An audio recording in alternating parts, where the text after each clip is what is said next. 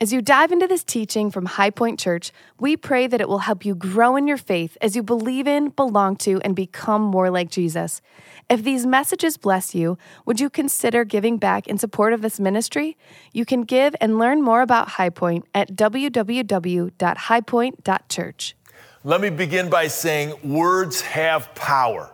Whether it's an inspiring word from a teacher that gives birth to a new idea, or an insightful word from a mentor that solves a problem, or an encouraging word from a family member that builds character. Words can change the trajectory of a person's life. It's true. I've experienced it myself as I'm a product of what's been spoken into me and over me throughout the years by so many different people in so many walks of life. But today, I don't want you to hear a word from me or from anyone else for that matter. I want you to hear a word specifically from God, the one who created you, the one who breathed life into you, because He's got something to say to you. I know it. If we'll slow down and listen to Him. So, call me naive or call me foolish. I truly believe that God has a word for each of us today, and not just some generic word or some religious word, and certainly not some unhelpful Christian slogan, but a true word a helpful word, a transforming word. So buckle up and let's get ready to hear from God specifically and individually. If you have a Bible, open it up to Psalm 23. The title of the message is 10 Words That God Speaks. And I'm going to begin today by reading Psalm 23, which is probably the most recognizable psalm in the Bible, most well known. And then I'm going to share the 10 words, two at a time, and I want you to listen for the word that God has for you. Now, it may be one of the words that I share or a word I don't share. Either way, that's okay. Because don't forget, the objective today is for you to hear a word from God in light of your situation, in light of your circumstances, in light of everything that is going on in your life. Now, before we get started, I want to clarify a few things. The psalm doesn't actually contain the 10 words that I'm going to share with you. I know that, but you'll see the concepts and the meanings represented for sure. Next, this psalm, it doesn't mention the name of Jesus. Again, I know that, but follow the bouncing ball, if I can say it like this.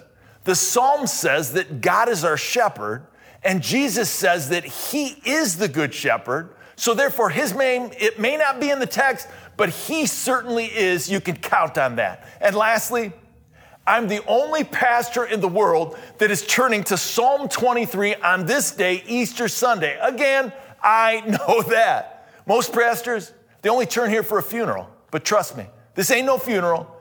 That's what Good Friday was all about. Today is Easter Sunday, and I believe the resurrection is going to bring a word of life to you today. Psalm 23, verse 1 says this The Lord is my shepherd, I shall not want. He makes me lie down in green pastures. He leads me beside still waters. He restores my soul. He leads me in the paths of righteousness for his name's sake. Even though I walk through the valley of the shadow of death, I will fear no evil, for you are with me. Your rod and your staff, they comfort me. You prepare a table before me in the presence of my enemies. You anoint my head with oil, my cup overflows. Surely goodness and mercy shall follow me all the days of my life. I shall dwell in the house of the Lord forever. First two words that God speaks satisfaction and security. Now, notice the word Lord in verse 1. When you see it in all caps like this in your Bible, it comes from the Hebrew word Yahweh, which is the most personal name for God. It's like you're on a first name basis with the creator of the universe. That's how well you can know him. And then when it says, my shepherd, it introduces the imagery that's so common in the Bible. We, the people, are the sheep, and God is the shepherd. And the sheep, we can be summarized in three S words. Get ready stinky, smelly, and stupid.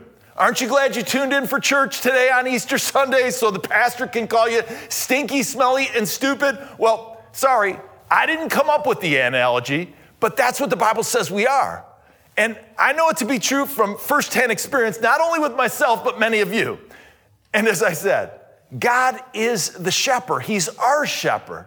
And He can be summed up in three words too His are a lot different than ours. His are supreme, stellar, and searching. Searching for what? He's searching for you and me, the sheep, because he wants to bring us back into the fold. Now, take note of the four words at the end of verse one. These are the four words that our world so desperately needs. It says, I shall not want.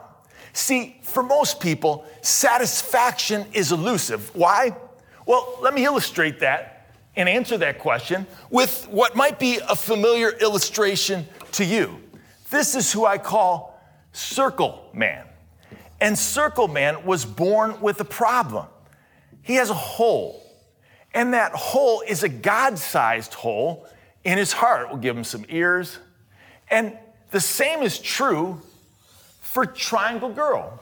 She has the same exact issue as she's been born with a God sized hole in her heart as well. And so, what happens with Circle Man and Triangle Girl is that this leads to some difficulty. Let's give them some arms. Because, how about a neck? They, they try to fill it by themselves and they try to fill it with all kinds of different things. What kind of things? Well, they try to fill it with stuff. And that stuff could be anything, really. I mean, they try to fill this God sized hole with success or money or relationships or entertainment, even drugs and alcohol, and everything in between. But nothing can fill this hole, nothing but, but God Himself. He's the only one that can fill this hole in their hearts. And Ecclesiastes chapter 3, it makes it clear in verse 11. It says this that in Ecclesiastes chapter 3, verse 11 says that God has set eternity in their hearts. And that's why nothing can fill it but God Himself. Now, some say this illustration dates back all the way to Augustine when he said, you have made us for yourself, O Lord, and our hearts are restless until they rest in you. Others, they say that it originated with Pascal when he wrote, What else does this craving and this helplessness proclaim? But that there was once in man a true happiness, of which all that now remains is the empty print and trace. This he tries in vain to fill with everything around him seeking in things that are not there the help he cannot find in those that are, though none can help, since this infinite abyss can be filled only with an infinite and immutable object. In other words, only by God Himself. Now, I don't know who deserves the credit for this illustration that I drew for you today, but I know this they're both right. As all of us, every single one of us has been born with a God sized hole in our hearts, meaning Nothing will ever satisfy it except God Himself. Therefore, I'll wholeheartedly agree with the 20th century author Hannah Hurnard when she says, God has made us for Himself, and our hearts can never know rest and perfect satisfaction until they find it in Him. That's what Easter is all about the resurrection of Christ, which brings satisfaction and security. Are those the two words that God wants to speak into you today? Satisfaction and security? Well, the next two words that God speaks love and acceptance. We see it in verse 2 when it says, He makes me lie down in green pastures. Now, that phrase, it's always troubled me a bit because it says that God has to make me lie down. Make me lie down in green pastures, meaning that my natural inclination is to not lie down and not get the rest that I need, but rather to keep going and going and going. And it's true for all of us. We keep going and going with our careers. We keep going and going with our causes. We keep going and going with our responsibilities. We keep going and going with everything. You fill in the blank. From the best travel team for little Johnny and Betsy to the best deal that I can find online until we are utterly and completely exhausted and ready to drop. And when we do that, try to keep up this pace that's so unhealthy, Notice what we miss out on at the end of verse 2 the refreshment that God wants to bring to each of us as He leads us, as it says, He leads me beside still waters. And these still waters, They provide what we need the emotional and physical and spiritual refreshment that God so wants to give to each of us. That's the picture of this psalm. And it's supposed to come, catch this, without much effort from us, the sheep. But it requires a lot of effort from God the shepherd. Remember, this is ancient Israel, and the shepherds are in the hills of Jerusalem where water is scarce. So the sheep can't find it on their own. And if they just happen to stumble upon it by accident at some river or some stream, they couldn't drink from it because the water was moving downhill at such a rapid rate. They would put themselves in danger and get swept up in it. That's why it says that the shepherd stilled the water. He would literally have to build a dam with sticks and stones to create a small pool for the sheep to drink from so they could drink as much as they needed without getting hurt. And just as the shepherd had to settle the water for the sheep to drink safely, the good shepherd, he has to settle our hearts so we can drink safely too. That's how much he loves us. That's how much he cares for us. I remember when my oldest daughter, Allie, was around three or four years old. We were having breakfast one morning before I went to work, and she asked me how much I loved her. And I said jokingly, Well, I love you more than this. And I held my two fingers a few inches apart, and she said, That's all. And then I said, Well, on second thought, I love you more than this. I love you about this far. And I put my hands apart just like this. And then she finally figured out that I was kidding around with her and she chuckled and she asked, I, I said to her, How much do you love me? And she responded without hesitation, Well, more than that, lots more than that. And we both laughed. As I told her, I loved her farther than my arms could reach. So as I'm pulling out of the driveway in my car, I, I kid you not, I saw her standing in the front picture window on the ledge, and she wanted to make sure that I could see her. And she had her little arms, I'm not kidding you, stretched out as far as they could go, so much so that they were nearly stretched out of their sockets, showing me how much she loved me. That's the best way she could show me. That picture is ingrained in my head and my mind forever. That's how much Jesus, our God, our good shepherd, he loves us. As wide as his arms could stretch on that cross, as that one unforgettable act showed us the love and acceptance He has for us. Are those the two words that God wants to speak into you today? Love and acceptance. Jesus, the Good Shepherd, said, Everyone who drinks of this water will be thirsty again. Whoever drinks of the water that I will give him will never be thirsty again. The water that I will give him will become in him a spring of water welling up to eternal life. This brings us to our next two words that God speaks identity and purpose. We see this in verse 3 when it says, He restores my soul, as the soul is the immaterial part of your being that lives forever. It's what makes you different from your dog Spot or any animal for that matter. It houses your mind, emotions, and will. And restore, it literally means to bring back to its original condition, what it was meant to be. And that's what God wants to do with you. He wants to bring you back into relationship with Him. Why? Well, the answer to that question is found at the end of verse 3 for you and me. It says, so that He can lead me in the paths of righteousness for His name's sake. That simply means that God wants you to be who He created you to be and to do what He created you to do so that you can go where He wants you to go. But all of us are like sheep and we've gone astray. That's what the Bible teaches. Why? Well, remember who we are. This is who we are. Bah, bah, bah. And just as these sheep, they wander off and lose their way, we wander off and lose our way. I remember one time when our girls were young and we visited Kings Island. It's an amusement park outside of Cincinnati. And it happened. Every parent's worst nightmare. We lost a kid, the youngest Emily. I thought she was with Jody. Jody thought she was with me.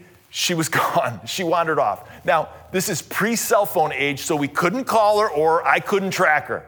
So went back to the last place where we all saw each other because that's what my parents taught me when I was a kid. Go to the last place that we all saw, each other when we got lost. Therefore, that's what I told my kids to do when they got lost. Go to the place that we all last saw each other. So we did, but you guessed it, she wasn't there. So I went running to the front entrance of the park because I, I really thought somebody stole her. I just started thinking about all those stories on 20/20 and Dateline and about all those kids who get abducted. And so I'm frantically checking out every single person who is leaving the park and every car that is driving away, thinking they've got my little blue eyed and blonde haired girl. But my wife, Jody, the wise one, she heads over to the lost children area to find Emily. It was located in the kiddie park. And there's Emily hanging out with the security guards having fun while I'm out running around in the park on a mad search for her like a chicken with his head cut off. I probably ran past the place she was two or three times before I realized she was in there. I should have slowed down and read the sign above it. I think it said lost parents area, not lost kids, as I'm sure that's what Emily told them I was a lost parent. Uh, my dad's lost. We still laugh about it today, even though we weren't laughing back then. But that's how God reacts when one of his children gets lost. When we wander off the path, he's on a mad search for us. And when he finds us, he's so happy that he throws a party for us. That's what the Bible says. If you don't believe me, read Luke 15, is that's what happened to the lost sheep, the lost coin, and the lost son. Listen, if you don't hear anything else I say today, please hear this about your identity and purpose. As a Christian, my identity and purpose are not anchored in my own accomplishments, but in Christ's accomplishments. Ephesians chapter 2, verses 8 and 9. For by grace you've been saved through faith. And this is not your own doing, it is the gift of God, not a result of works, so that no one can boast. As a Christian, my identity and purpose, they're not achieved in my own strength, but in Christ's strength. Philippians chapter 4, verses 12 and 13 say it like this I know how to be brought low, and I know how to abound. In any and every circumstance, I have learned the secret of facing plenty and hunger, abundance and need. I can do all things through him who strengthens me. As a Christian, my identity and purpose, they're not attained through my own victory, but through Christ's victory. Galatians 2:20 says, I have been crucified with Christ. It is no longer I who live, but Christ who lives in me. And the life I now live in the flesh, I live by faith in the Son of God who loved me and gave himself for me. Listen, if you've wandered off, God wants you back because you're not your own. You've been bought with a price. I love this quote from Neil Anderson. It's helped me understand my new identity and purpose many years ago. Maybe it'll help you. He writes, Remember, what you do doesn't determine who you are. Who you are determines what you do. Did you catch that? Who you are determines what you do because when you know who you are, you know what to do. As perspective, it's a powerful weapon that can keep you on track with God. Are these the two words that God wants to speak to you today? Identity and purpose? Let me give you two more words provision and protection. That's the picture that's painted in verse 4 when it reads, Even though I walk through the valley of the shadow of death, I will fear no evil, for you are with me. Your rod and your staff, they comfort me. Okay, let's slow down and grasp the magnitude of this word, verse. I, I don't want you to miss it. Whatever you're going through, wherever you find yourself, no matter how good things are, no matter how bad things can get, the forward promise to grab hold of in this verse you are with me. That means that the creator of the universe, the God who breathed life into you, he's right by your side, he's right next to you. And we are reminded of some things in this verse. First, you ain't just standing in this season of pain and difficulty on your own or sitting in it by yourself, even though at times we feel like that. The text says you're walking, not sitting. The text says you're walking, not standing. You're walking with Him by your side. You're moving past it with Him leading the way. As this isn't your final desting, resting place, or this isn't your final destination in life. So don't be afraid, as the forward promise says, you are with me. Second thing to remember. Interestingly, death is a shadow. That's what's uh, compared to here. And a shadow, if we think about that, is a representation of an object. It's not the object itself. One famous preacher, he said, just as the shadow of a dog can't bite and the shadow of a knife can't kill, the shadow of death cannot destroy. It's true. And that's what we're celebrating today as Jesus conquered death when he rose from the grave. And that means that you and I, we can conquer death too. So we don't have to be afraid. He is with you. And third, it mentions the rod and the staff that the shepherd carried. These were used to protect the sheep from any enemies or foes and to keep the sheep moving in the right direction because, like sheep, we've already talked about it, we veer off the path pretty frequently, and the shepherd had to use it to keep them in line, to keep us moving forward. They could also be used, these tools, as a walking stick for the shepherd. Why? Well, he's searching for the sheep because they have a tendency to run away just like you and me. But in all these usages, notice what the verse says it says, comfort as these tools that God carries are designed to bring us comfort. Again, look at the forward promise in the text. You are with me. That's the comfort that's promised as He never leaves us or forsakes us, no matter what we're going through, no matter how bad things get. I remember when my mom was dying of cancer. God used this painful experience to bring her closer to Himself. She actually became a Christian through it. I've heard it said that God uses the circumstances of life to ripen people to the gospel. I say it a lot. That was certainly true for both my mom and my dad. And when my mom was lying there in bed suffering, I mean, with so much pain and discomfort, I, I mean, the pain, it was relentless. That, that's how cancer is, man. It just, it just keeps going, it just doesn't stop. But, but we knew as we were around her bed that she was close to the end. And I'll never forget as she asked me, how long does it take to die? And I didn't know how to answer a question like that. I mean, who does? And before I could say anything, she held up her hand. I didn't know what she was doing. But then she said really softly, I finally understand it. And, and, and, I was like, I looked at, we looked at each other, well, what do you mean? And she responded with a smile on her face. And she said, He's holding my hand. It wasn't long after that my mom, she was gone. She went from this life to the next. But she could say to the Good Shepherd, You are with me. And I promise you, you can too. Whatever you're walking through, whatever pain you're suffering from, are these the two words that God wants to speak into you today? Protection and provision because He's with us. Well, let me give you the last two words that I know God wants to speak. Does He want to speak it into you? Contentment and blessing.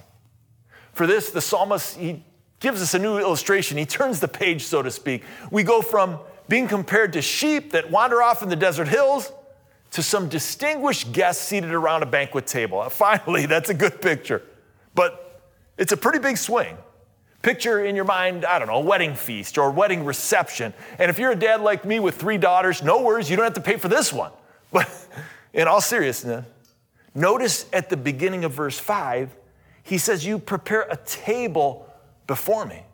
Now, prepare, it implies that there was foresight, there was forethought, as God planned this ahead of time for you. And a table suggests bounty, as in a bountiful banquet feast. Like the one we see in Revelation at the end of the age. You ask, same one? Well, maybe. And before me, it suggests a personal connection, an individual seat. Think of it as a place setting with your name on it. And when it says, in the presence of my enemies, it's more like in spite of your enemies, as they will jealously look on while you sit at the head table. See, it's just confirming the truth that God takes care of his own.